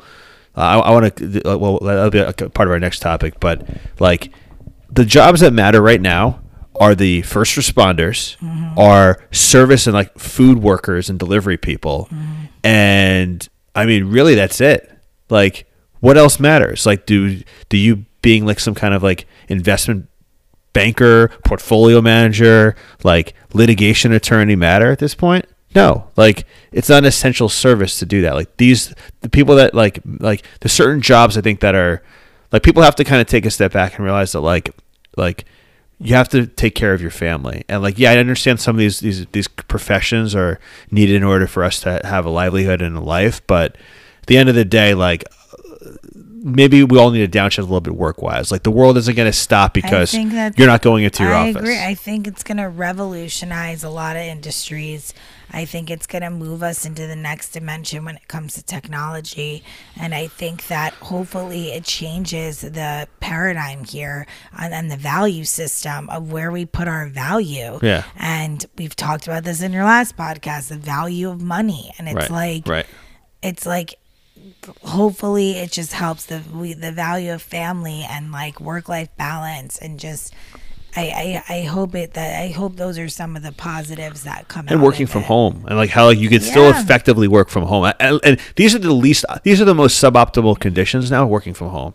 Being out of home cooped up where you can't really get get out and you're with your all your kids and your wife or your husband but like so but like if you're able to do it and, and get by and like your company isn't folding and the world isn't stopping like you could do it when things go back to normal. And like maybe it'd be nice to actually like like like wake up with your kid and have breakfast with your kid or your kids or like mm-hmm. spend time and go for a walk with your with your spouse and get like coffee or like put your kids to bed or prepare dinner or like just Totally. like like this is hopefully a good byproduct. And, you, and like things are not completely crumbling. So yeah well, I mean I that's what we hope for I want to talk more about like the gender roles in this dynamic in our next segment. But before we end this segment specifically, well, first of all, do you have any reaction to that? I wanted, I didn't mean to cut you off. No, I agree. I I mean, I've been wanting this for a very long time. I've Yeah. been I remember we went to Italy in 2010 and I said, "Oh, I want to live here." And you were like, "Oh, their economy is terrible. Nobody works." and I and I remember saying to you, "I'm, I'm too Italian for you because I could move here and not work like a crazy person." And I just it's like it's all man-made. Yeah. It's all fake. Yeah, Like we, the we- urgency we- is the fake. urgency is, Yeah. is all man made. And so I, I listen, I've been wanting this not the corona, but I've been wanting this kind of like these questions to be asked for a very long time. And it's it's kind of nice to see it and see people starting to ask them. And again, it's the only thing I can ask for through this is people are gonna ask some questions and they're gonna question their like I've already seen people that we call fiscally conservative, socially liberal, start to backpedal on Trump, who they would have elected over Bernie. Bernie Yeah. because of their money, and they're starting to see when it comes to their health and what matters. Like he's, you know, whatever. Like it's it's just nice that people hopefully are are questioning things and and willing to open up and, and think things in a different way and i think that's what's being asked of us and Definitely. i just pray the biggest prayer i have is just that you know one of my visualizations is i, I picture anybody that is in the ICU, I just keep picturing them like miraculously just like healing and then all of a sudden this whole thing disappears and I imagine this lightness in in like the all like the doctors and everything and like we just have to keep wishing Mm-hmm. that this does as little damage as possible, but with maximum, maximum um, Societal benefit. change And hopefully we learn from this as a another. society. Yeah, that's what I'm like saying. like hopefully like hopefully we don't have to deal with this anything like this in our lifetime again but if, if this comes up again 10 years 20 years 50 years 200 years so our society can learn from this and learn where we made mistakes and Hopefully like we're caring for each other. we're caring for each other um, one last thing before we we uh, we move to the next segment but um so do you think that people in general it's a little bit lighter for questions related here are practicing the appropriate like what percentage of people that we interface with daily that are in our county, our town, are proper are, are practicing social distance properly in order to get Well, this I don't know what what's the protocol when you're walking down the sidewalk. Does it also have to be six feet, or because you're walking fast, it's I like know. three? I don't know. Like like I. Sometimes it's hard not to have, to have six feet. it's hard to know. Like, are we are we doing enough? Are we are we over? Is it overkill? I mean, overkill's like I, I don't know. rather I walk by not. people fast on the sidewalk, Yeah. and everyone tends to do like two steps to the right, two steps to the left. Yes, I, I think So that's I fair. think that's, like, I fair. think they say like three feet within three feet it's really dangerous, where you could actually get something from somebody, and but they'd have to like cough or sneeze or something. But I think six feet is like kind of like a, a conservative buffer. But so that I think people, I think people generally are practicing. When I when I was going to the grocery store earlier, like. We, everybody was wearing like a lot of people were wearing masks and gloves anyway, but they were still six to ten feet apart, like waiting in line to get into the grocery store. We were practicing that kind of like if somebody was coming my way with a cart or I was going somebody else's way, they would move out of the way. So I think that kind of stuff was happening. I'm just wondering, are people like are people being smart about like, hey, like just because you don't think your friends have symptoms, like should you be hanging out with them now? Like like that's the kind of stuff I'm wondering are people actually doing? Like are you are you It's, isn't it all? Isn't all of this like an algorithm or like some kind of like mod? I'm sure there's Probably. Like, I'm sure Yeah. there's probably some graph somewhere that's gonna show there's gonna be outliers. There's gonna Yeah. be a curve. so that, that, that if like we're all pract if we've all like we've probably scaled back what like 75% of our activities like if we've done that like like you said there's probably people that have done even more than what we've done that don't even leave their house and there's probably some that like are like acting like business as usual but just not going to big crowds cough cough baby boomers. well that's it like they're so cavalier about this like they're it's there's such baby boomers are born between 46 and 64 so the youngest baby boomer right now is turning 56 this year and the older ones are turning 74 so they're, so they're like most of them are senior citizens or borderline senior citizens at this point. and like the one woman I saw today at the grocery store without any gloves or any mask was like 75 years old, like 70 years old. Like, what are you doing? Like, it's just like they don't. I don't know what it is. Like, there's like a maybe there's like a stubbornness to them, or maybe you just get that old, you don't don't care. But like, they're the ones that are experiencing the most like like devastating ICU stuff. So uh, I, I don't want to end negatively, but I do think we have to just be mindful. We, we have to kind of grin and bear it for the next month, two months, two and a half months, however long it's going to take to get back to normalcy, so we don't have to go through this again. So, um, all right, coming up, we'll just quickly touch on. I want to touch on parental leave with you, uh, both as it relates to this and a, and a broader topic, very quickly.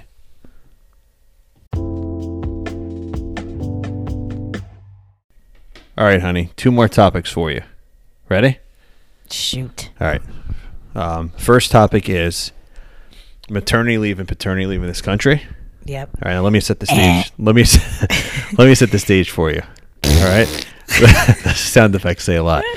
I, I feel fortunate. I'm I'm on four weeks of family leave right now, but here's what I Correction.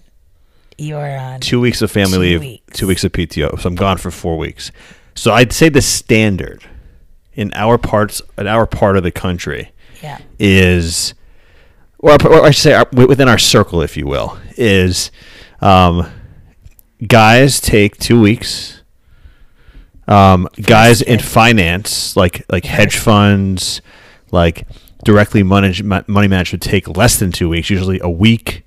Um, I heard a hedge fund guy one time say he took three days.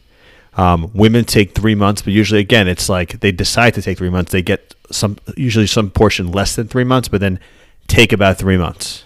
I What's- got six weeks. Uh, it was At your former six company? Weeks. Was it full pay? And or it was like I think it was three weeks full pay, weeks. or Oh, six it was weeks half pay, yeah, you're right. right? Three weeks. And you worked for a pay. British company at the time. Yeah, and their British office had a year. Well, yeah. All right. So, what's your take on what I just said as far as what our par for leave is, assuming like a white collar job, nonetheless? Do you want me to do it again? Yeah. Eh. Well, give. I, I want you to articulate your sound effect. It's it's it's crap. It's like most of our system, our our political system here doesn't care about people in general. Yep. Um, and this is just another branch of that. Yep. How it's just it's if if your if your country is not caring for you, what what are they doing? Like what are they there for? If we're not here to um, support our families and our our gro- our population growth and our our our employees who are generating money for our country. Like what are what is our country doing for us? It's in, it's embarrassing. It's sad, but it's not surprising given that we don't care if people can afford health care. We don't care if people are dying because they can't afford their medicine. It's like it's all the same shit. Just go back to our podcast from a few weeks ago. It's Yep. all the same thing. It is definitely an indictment on our country. I think it does reflect the values overall, which are not great. And it's like just the thing that's just frustrating too is like there's such this like standard like this is there's sexism also because this the the quote unquote standard male leave is a fraction. It's you, you know you're talking about one sixth of the female leave. Like this is in the 1950s. Like you and I do very much an equal partnership with respect to raising our, our kids. And when you have multiple kids, like when you're bringing another life into your household, you're either increasing your household by 33% or 25%. And the fact that you that, that people treat it as like for especially for, for for for for guys like you're going on some kind of like a long weekend or like a vacation to like like uh I don't know like Malaysia it's ridiculous Well, you said that the other day. You were like, people take two week vacations. right And like, why would paternity leave be the same as someone's like honeymoon to Thailand? exactly And I think thought that was a really good point. But there's a side, there's a pivot here. There's a pivot here. okay How much do men love that they get to go back to work after two weeks? There's Well, I think a, there's- there's there, there there's a pivot. I have a buddy who said that we were talking about leave when I had the dinner with the with um two guy friends that you know. Uh, we were talking about like what you know they they're they're dads. Uh, collectively now and there's five kids between us, and we're talking about leave. And the one friend of mine, he said like he's like it's there's definitely guys that like kind of inflate their self importance like oh I got to get back to work I got to get back to work but they don't have to get back to work it's like No. they're trying to escape because it's easier It's much easier. It it's definitely easier One thousand percent easier to go back to work than it is to be home with a child all day long. Exactly. Period. I mean, maybe not now. Like Emmy sleeps like twenty hours a day.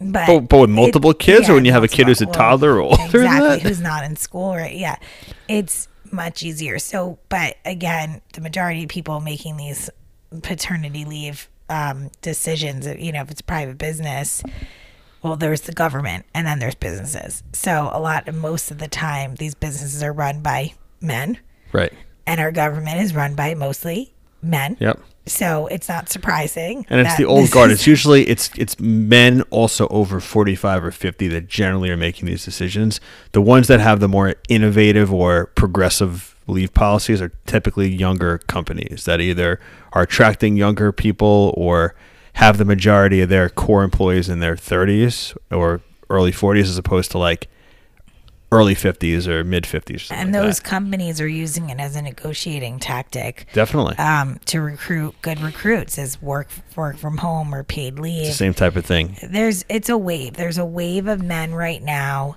that I think are and I'm sure there's always been this wave of people of dads that love being dads. They love being a part of the mix. They love being a part of bedtime and bath time and and you know breakfast and and don't want to miss that. Again, I think they've always been there, but now there's this wave that's like, wait, with technology, it's possible. So Right. why can't I have this? Right. Why can't I be home more? Which I think previous generations didn't have. Yeah. So you feel like you can fight for it and it's it should be more easier for you to get. But there's also still a huge camp of men that are like, I would much rather go to work Right. than help. Like, sure, I'll take that business trip. Sure, I'll work late. Yep. Sure, I'll like you know. And these are the same guys that come home. If they happen to come home and they take a train that's like slightly earlier than their normal train, like they get home and their kids are still awake, like they're the ones who literally will like go into the side room, like pour themselves a glass of scotch till their kids go to sleep. yeah, Like I feel like it's the same sort of like the same sort of guy, and like it's there is a lot of. I mean, as much as we're trying to get like like women like women are, are do not get paid. Like, this is a whole other subject, but women don't get they get paid what eighty cents on the dollar. What men get paid. Mm. If you're a minority woman, it's even even less than that. I Um, saw a really funny. woman, even less than that. I yeah. saw a really funny meme that the because meme? the government government subsidy right now is like what twelve hundred dollars no matter what. Like Yeah. everyone's getting twelve hundred dollars, and someone was like, "Wait, you mean to tell me that women get paid the same as men, or something like that? Yeah. Like uh, they're worth the same as men? Like tell that to my salary that's like 80, ver- 80 cents to the dollar." Yeah, They're still so there's still funny. embedded sexism even now in 2020, and like a, a classic illustration of this. I've shared this with you before. When I take the a train, like I take the, you know when I when we are back to normalcy, or when I when, if we are going to be back to new normal, whatever it is, you know the trains that I take range between like on average like I'll take a late four or as late as a late five train typically. That's like the range. Um, I've taken trains for uh, different things in the city before where I've had like either appointments or a slightly later night. And like when I've taken it's like the 709 train, it's like 80% men. And that's just a classic example and illustration like like that. Like even the women that are working, because in the morning the women are on, on the trains.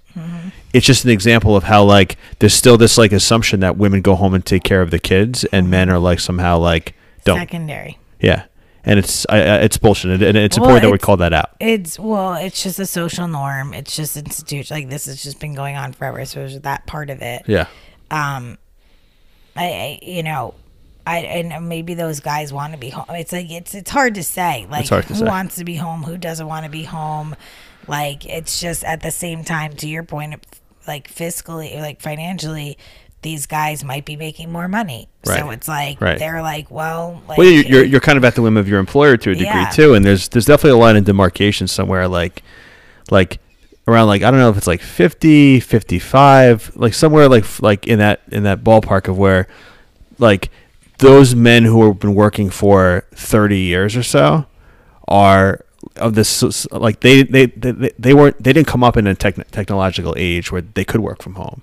So there's just embedded in them that oh they it's like all about FaceTime late, and I have to work late. And it's just like whereas if you're a guy and you're under 40 or if you're under like 35 Mm-hmm. you experienced a lot of technology from the second that you even graduated from college Right. to the point where it was possible. High speed internet was there. Mm-hmm. there was more like you know VPNing on your computer. It's just it's an interesting culture will change so but I'm, I'm glad we're definitely aligned on, on that on that uh, well, I think perspective there's another point to this. Like we were saying, financially is also.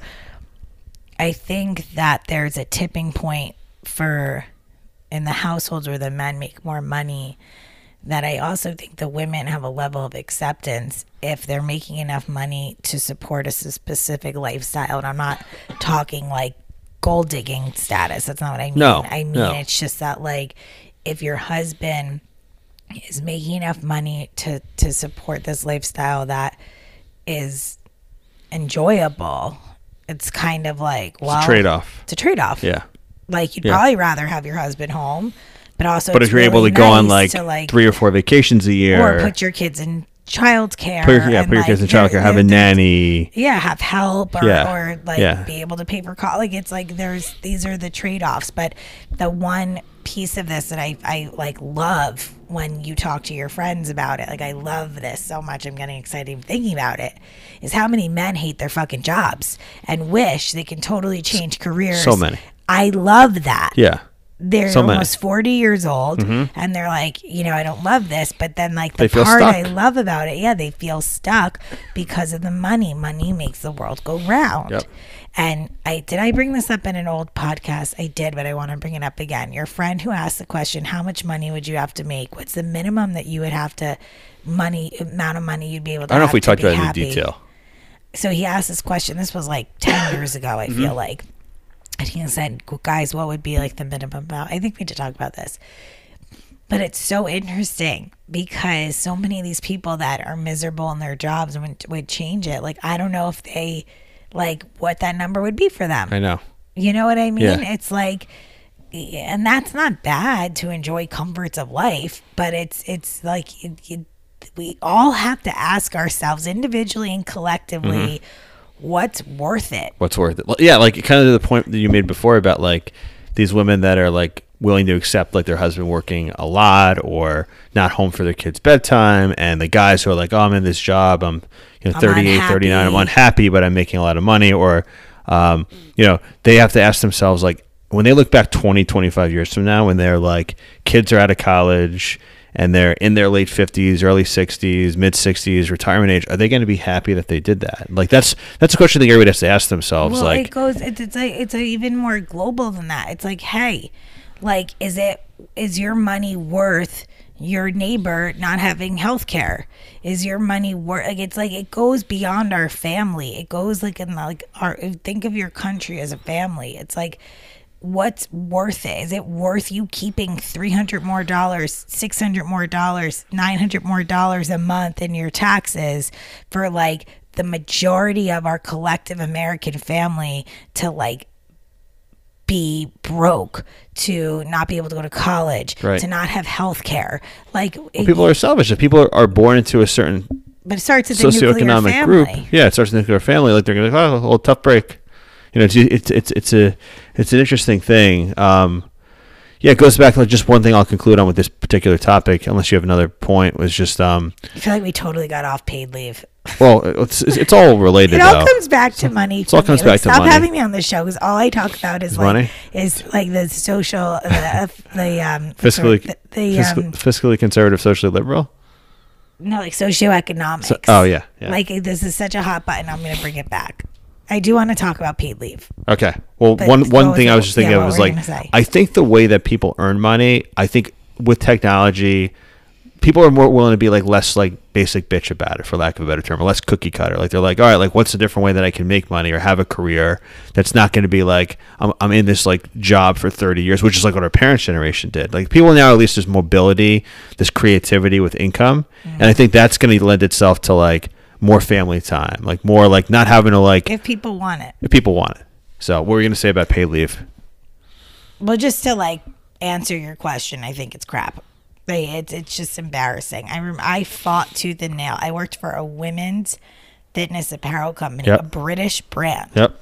who had a year job security in the UK, Yep.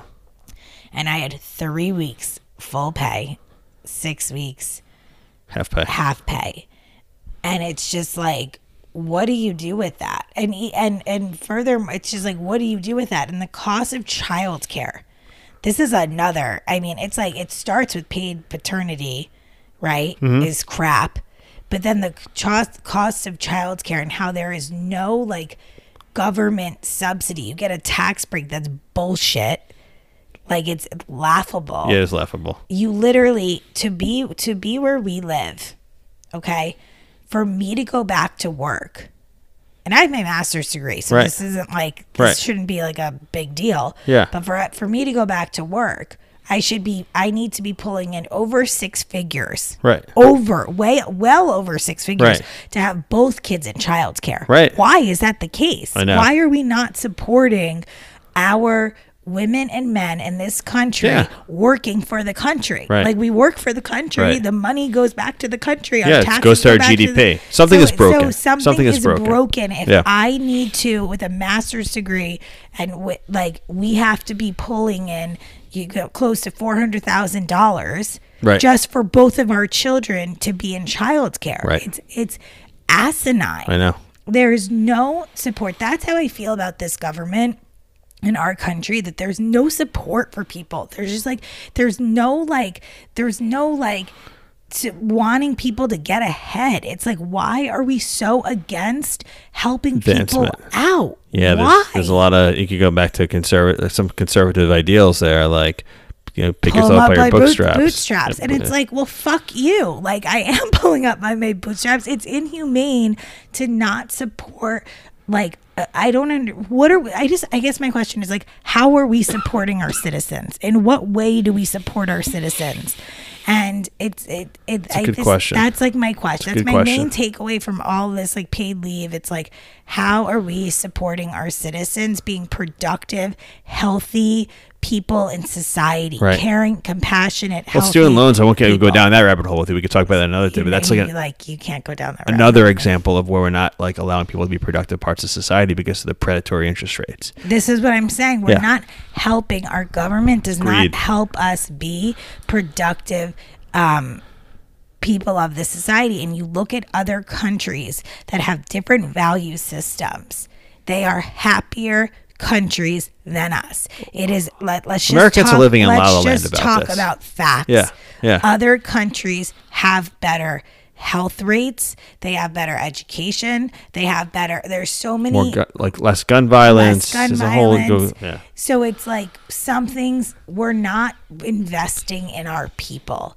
And the more we invest in people to be healthy and educated Mm-hmm. um, and caring and altruistic people, the better the collective is going to be. And us not giving a shit from a government staff, federal standpoint about our mothers and our fathers equally is hurting us. Agreed.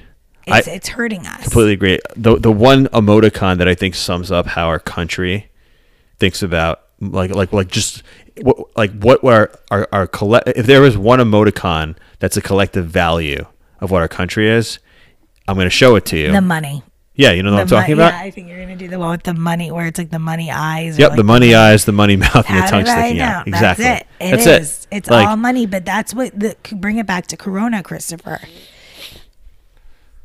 We are going to heal collectively for from this. Our whole world is going to elevate on a spiritual level if we are willing to step up to this. Right. Because we all have an, an opportunity right now to say, wow, like virus is affecting everybody rich, poor, black, white, Spanish, uh, whatever, whatever, anyone, and name any country, it's affecting you. Name any socioeconomic status, it's Yep. affecting you. Yep.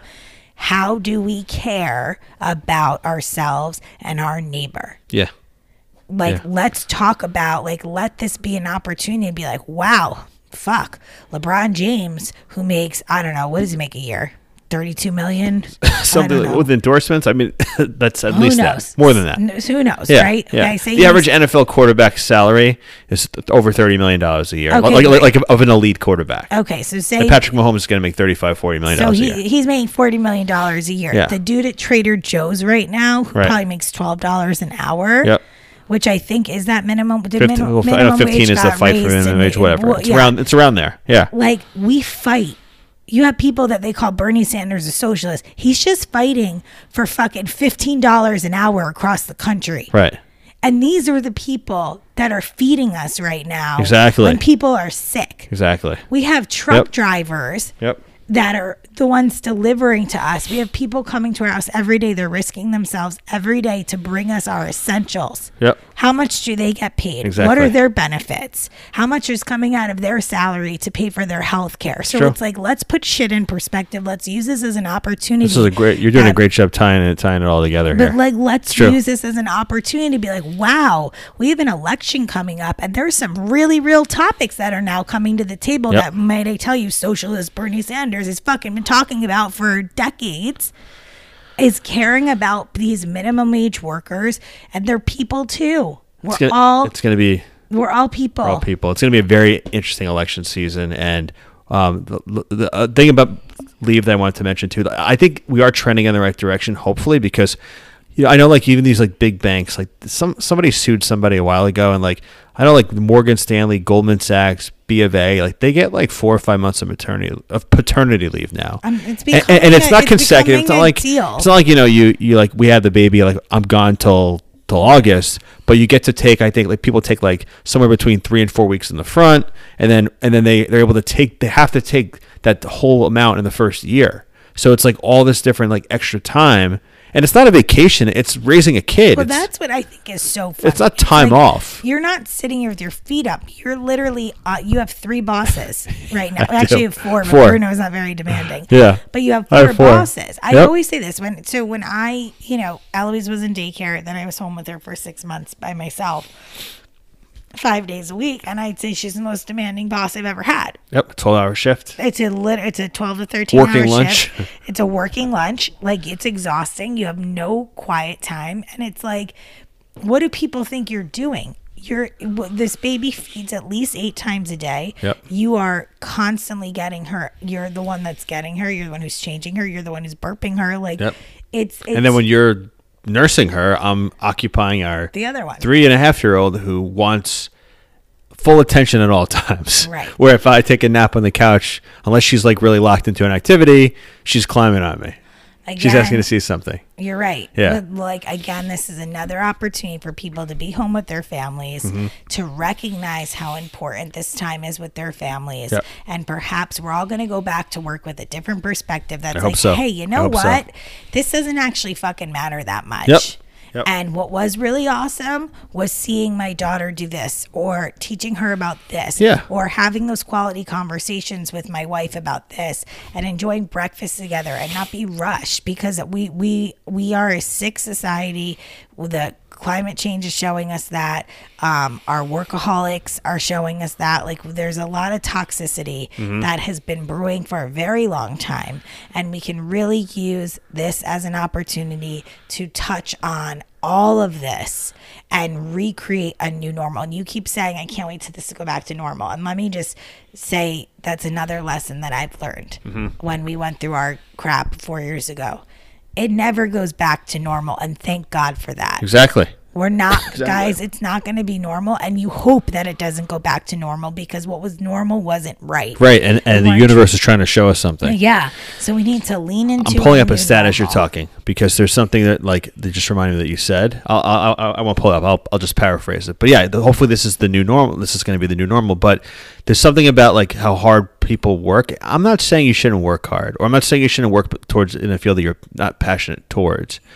Um, that, you're passionate towards, but like there's some statistic that says that if you work, I think it's like 50 weeks a year on average 10 hours a day, your likelihood of getting like heart disease, all these different illnesses 100%. goes through the roof.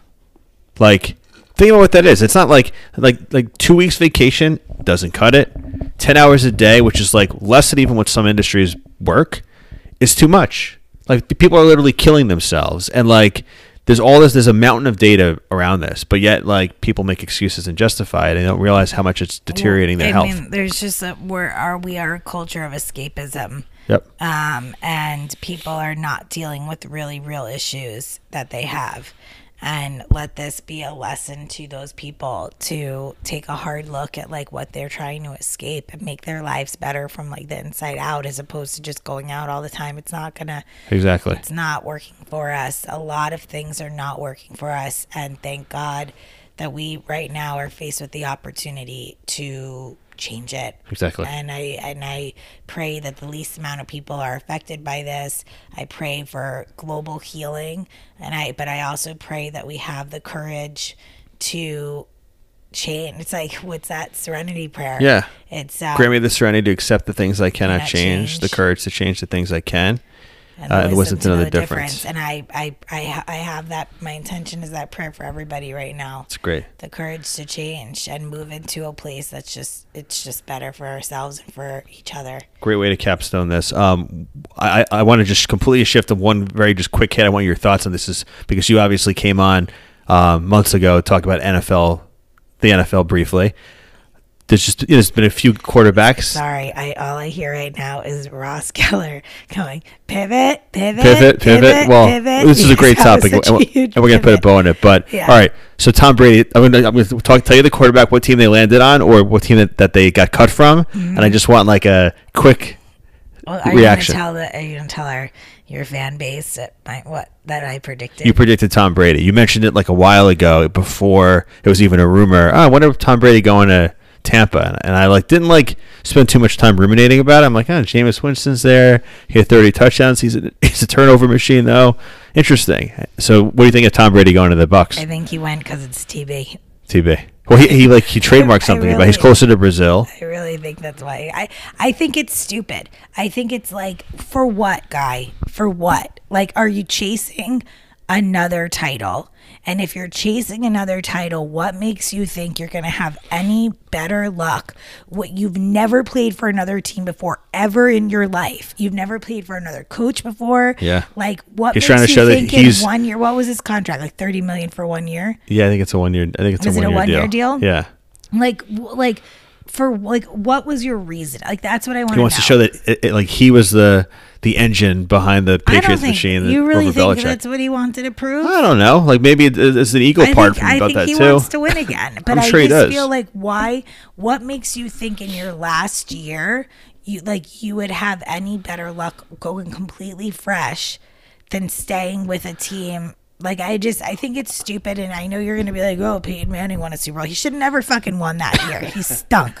He was like injured for like half the year. He was good his first years in Denver, then he fell off a cliff. Yeah. And the year he fell off a cliff is the year that the team was good and they won. But Brady's much older than Manning was when he went to Denver. Brady, Denver. it's making me sad. Brady needed to just hang it up. He probably should Is have. what it is. He should. But he had a hard time going out the way that he did. against Tennessee where they I- got their but asses it's kicked. only gonna get worse, buddy. You're Yeah. on tilt. I think someone that- needs to be like, you're on tilt. Fucking walk away from the table. Just like let it go. I think that Brady and Belichick are both going to be worse off without each other. And I, I, I think they're both they're both so all time greats. They're both going to have a degree of success, but, it's just not going to like be. pulling Eli Manning. Like he was like once a giant, always a giant, Right. and he tried. Right. Brady tried to use that. Oh, you know, always a patriot. Patriot. It's like, but you're Now not, buddy, he's because you're going to fucking He's gonna be Tampa Bay. yeah, yeah. You're going to Tampa Bay after Jameis Winston. Like it's like embarrassing. Like at least go somewhere like.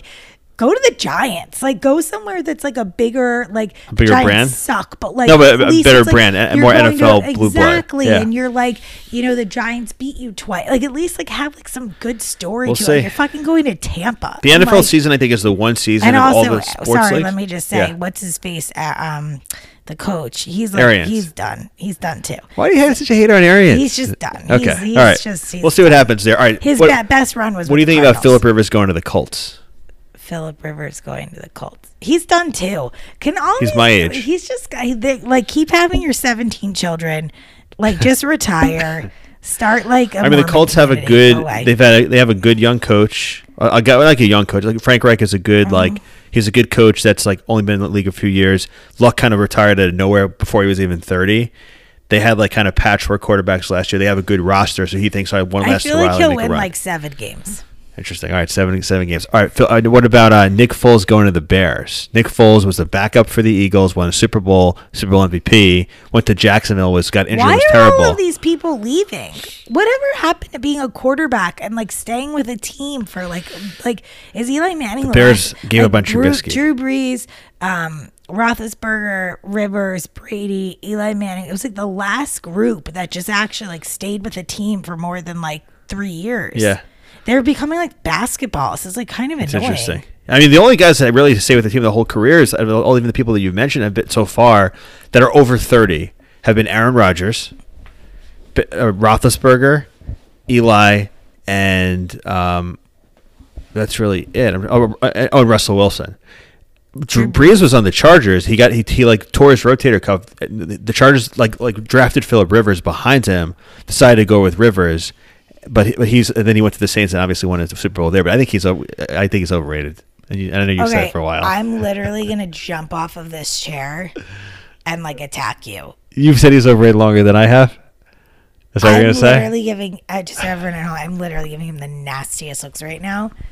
Are you serious right now? Can you start a whole new podcast on just like how you fucking blow it? Can we just call it like what- we need like a name for it, like Chris wind Blow- blowing s- blow smoke like no like wind blower like just- quarterbacks? like no you just I can't I'm like I need a I would minute. go with the, the direction of where the wind blows. All right, so all right, last so so Foles is on the Bears. Trubisky, who I've said sucked, is obviously being displaced. So just I'm gonna take I'm gonna keep taking my victory lap there. that I'll give you you've been like on his I, I say he sucked for like for, that people with the all right. So the last uh, quarterback I wanted a reaction on is Cam Newton got cut by the Carolina Panthers. Duh.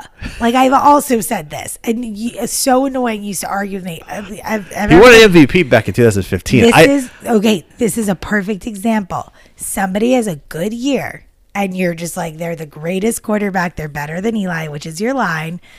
And then they, I tell you, they're gonna suck balls, and here we are. so you're not surprised he got cut. No, this gonna is be a like, backup somewhere. This is like Adam Schein said that I saw on his podcast or on his show. He was like, "Yeah, big surprise," and I'm like, "Thank you, Adam Schein." I said this like years ago. Adam Schein, by the way, is a is a is a local friend. Yes, So he's not he's we he lives he lives in our area. So I'll Yes. just I'll leave it at that. So Adam Schein's a uh, he- he's he has some really hot takes.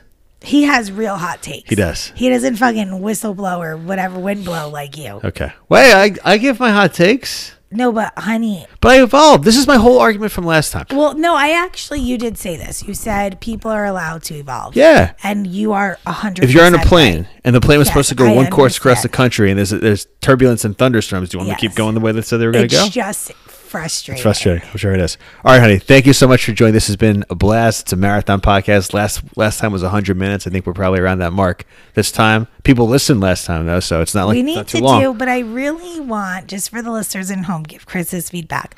I would love to do a real pillow talk podcast where we're straight up laying in bed and just like recording the shit that couples talk about at night. Here's what I'm going to promise you. Our next podcast that I will air on on the on the pod will be a collection of us doing random pillow talks over the next few months. How's that? Oh. So, so what we'll do is I'll just pull out the phone. It's, the sound quality is not going to be as good as this. But it'll be, still be fine. And I'll just do like topic one. I'll do like five of them. So five topics, one episode, like 10, 15 minutes each. I'm into it. All right. So let's, so, that so you just, we'll bring it up. Be like, hey, let's do a pillow talk. We, we're talking about whatever.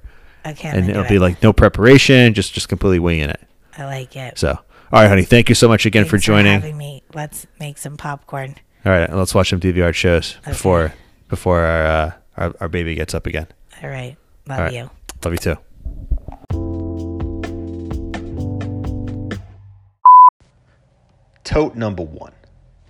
I want to talk about Leon Black from Curb Your Enthusiasm. So, I've been watching Curb Your Enthusiasm pretty much since the inception of the show. Uh, I think the 10th season just finished up. Um, Jen and I were locked into every episode, and there's so many great characters. The whole show is kind of uh, impromptu as far as I think the, the script goes. I'm pretty sure that's the case. Larry David's just a comedic genius, obviously the creator of Seinfeld, but to me, one of the best characters in that show, and in any TV show, I think in the last like like decade or two, is Leon Black. So Leon Black is played by J.B. Smoove, and he is the um, the brother of Loretta Black, who was Vivica. Fox for one of the seasons. And basically, what happened was uh, around Katrina, I think they were all displaced from New Orleans. They moved out to L.A. They tempor- they they were temporarily staying with Larry David, and then Leon Black just became a permanent fixture in his house. And the guy's just absolutely tremendous. I mean, every time the guy opens his mouth, I'm locked into the screen and he says something funny and almost like belly laugh kind of funny. And it's just like like he's just like a very like like a like you know proud black man who just like is just has just such funny, hilarious, and crude like takes on everything. I mean, if you don't find Leon Black funny as a character, I really question your sense of humor. Leon Black to me, hot take, in the top three of TV characters the last two decades. Okay, tote number two. So, Dora the Explorer um, is a show, a kids show. Uh, it's been out for like literally 20, 20 plus years. Um, it started in uh, June of 1999, so literally almost 21 years the show's been out. Um, it's in right now, uh, season number eight, I guess, um, or something like that. But it is a show on, on Nickelodeon, and Dora is like a, a Latina girl, and she just goes on these adventures where she's trying to um, go with her her sidekick Boots, who's a monkey, and they just go to like do different like random activities, and it's it's a great show for toddlers. It's probably like I think ideal aged for like kids that are like you know two and a half, three, up all the way up to like five or six. Um, I know that the version of Dora, just to age her properly now, she's like some kind of a tween. Um, but in the beginning show, she's like a young kid, probably meant to be like five or six. And one of the characters in Dora the Explorer is Swiper the Fox. And Swiper the Fox is this hilarious, like, kleptomaniac fox that wears this, like, bandit mask, hides out and, and tries to, to, to camouflage and different things, and, he tries to steal random shit, shit from Dora and, and Boots. And the, just the the intentional and unintentional comedy of the whole thing is awesome. If, if you don't have kids and haven't seen Swiper the Fox, just try to find it on YouTube and just just just like look at a few different examples of what he does. I mean, the guy, you know, he's like this. He has this like funny, like nasally voice. Um, he's kind of he's not that slick at all at the end of it, and he usually um, he, you know they, he gets stopped by Dora and Boots saying "Swiper no swiping, Swiper no swiping," and then he goes, "Oh man!" He gets like whisked away in the wind, or he just like runs away. And every once in a while, I'd say probably one out of every like five or six episodes, like he actually swipes whatever he was intending to steal, and he just like he's just, the guy. If you think about what he's doing, he's not even like stealing it for his own good. He obviously is a very troubled fox but he just throws it. He throws whatever object he's taken like into the woods, so Dora has to go like retrieve it. I mean, at the end of the day, he's he's he's kind of a dick. Like like when you actually like break it down, he's a big douchebag. So, but Swiper the Fox to be a really hilarious character and Dora the Explorer. Um, I just love the show in general. I think um, you know very Latin focused, um, Spanish language, English language, diverse characters sends great messages, I think, uh, for diversity and inclusion. Um, but check it out. Swiper the Swiper the Fox and Dora the Explorer is awesome. Tote number three.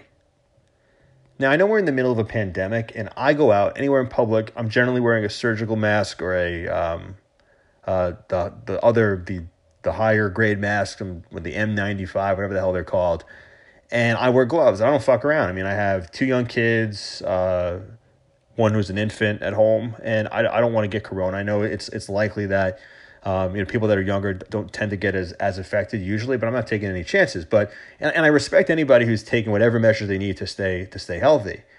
But I think it's a little bit overkill when you know going when I'm going out for walks or driving. I see people driving their freaking cars in surgical masks, or the masks that cover their face. I mean, what what are you doing? Like I have a mask on me if I'm going to a store, but do you really have to wear it as you're driving? Like, are the chances of somebody just like spitting on you as you're driving and rolling down your window like really that high?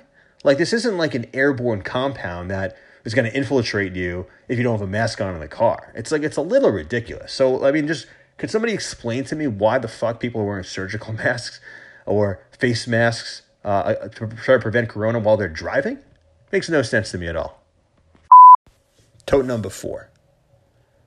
FaceTiming dudes is something that generally like one on one is is uh, is, uh, with the exception of a few things like maybe a military relative or um, you know somebody who's very sick in a hospital. It's just something I think is frowned upon. I mean, like, but in the corona environment, in this quarantine environment, I mean, I think it's acceptable. I'm actually in the process of planning a virtual drink with a buddy of mine, uh, and I'm going to try to do it often with people. You know, as, as long as we're quarantined over the next month, two months, three months, however long it's going to take. I mean, you need some level of social interaction and connection beyond a phone call.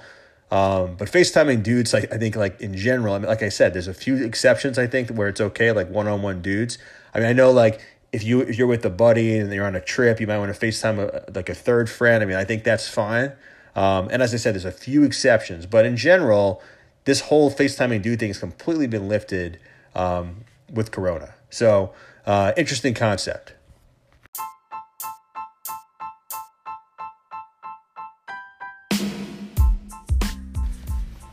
Thanks for listening to the Chris Ham podcast. Please follow me on Twitter at Chris N Ham. Your support and feedback is incredibly valuable as I grow this podcast. So please tell me what you like, what you don't like, and feel free to suggest topic ideas. Take it easy, friends. Be well.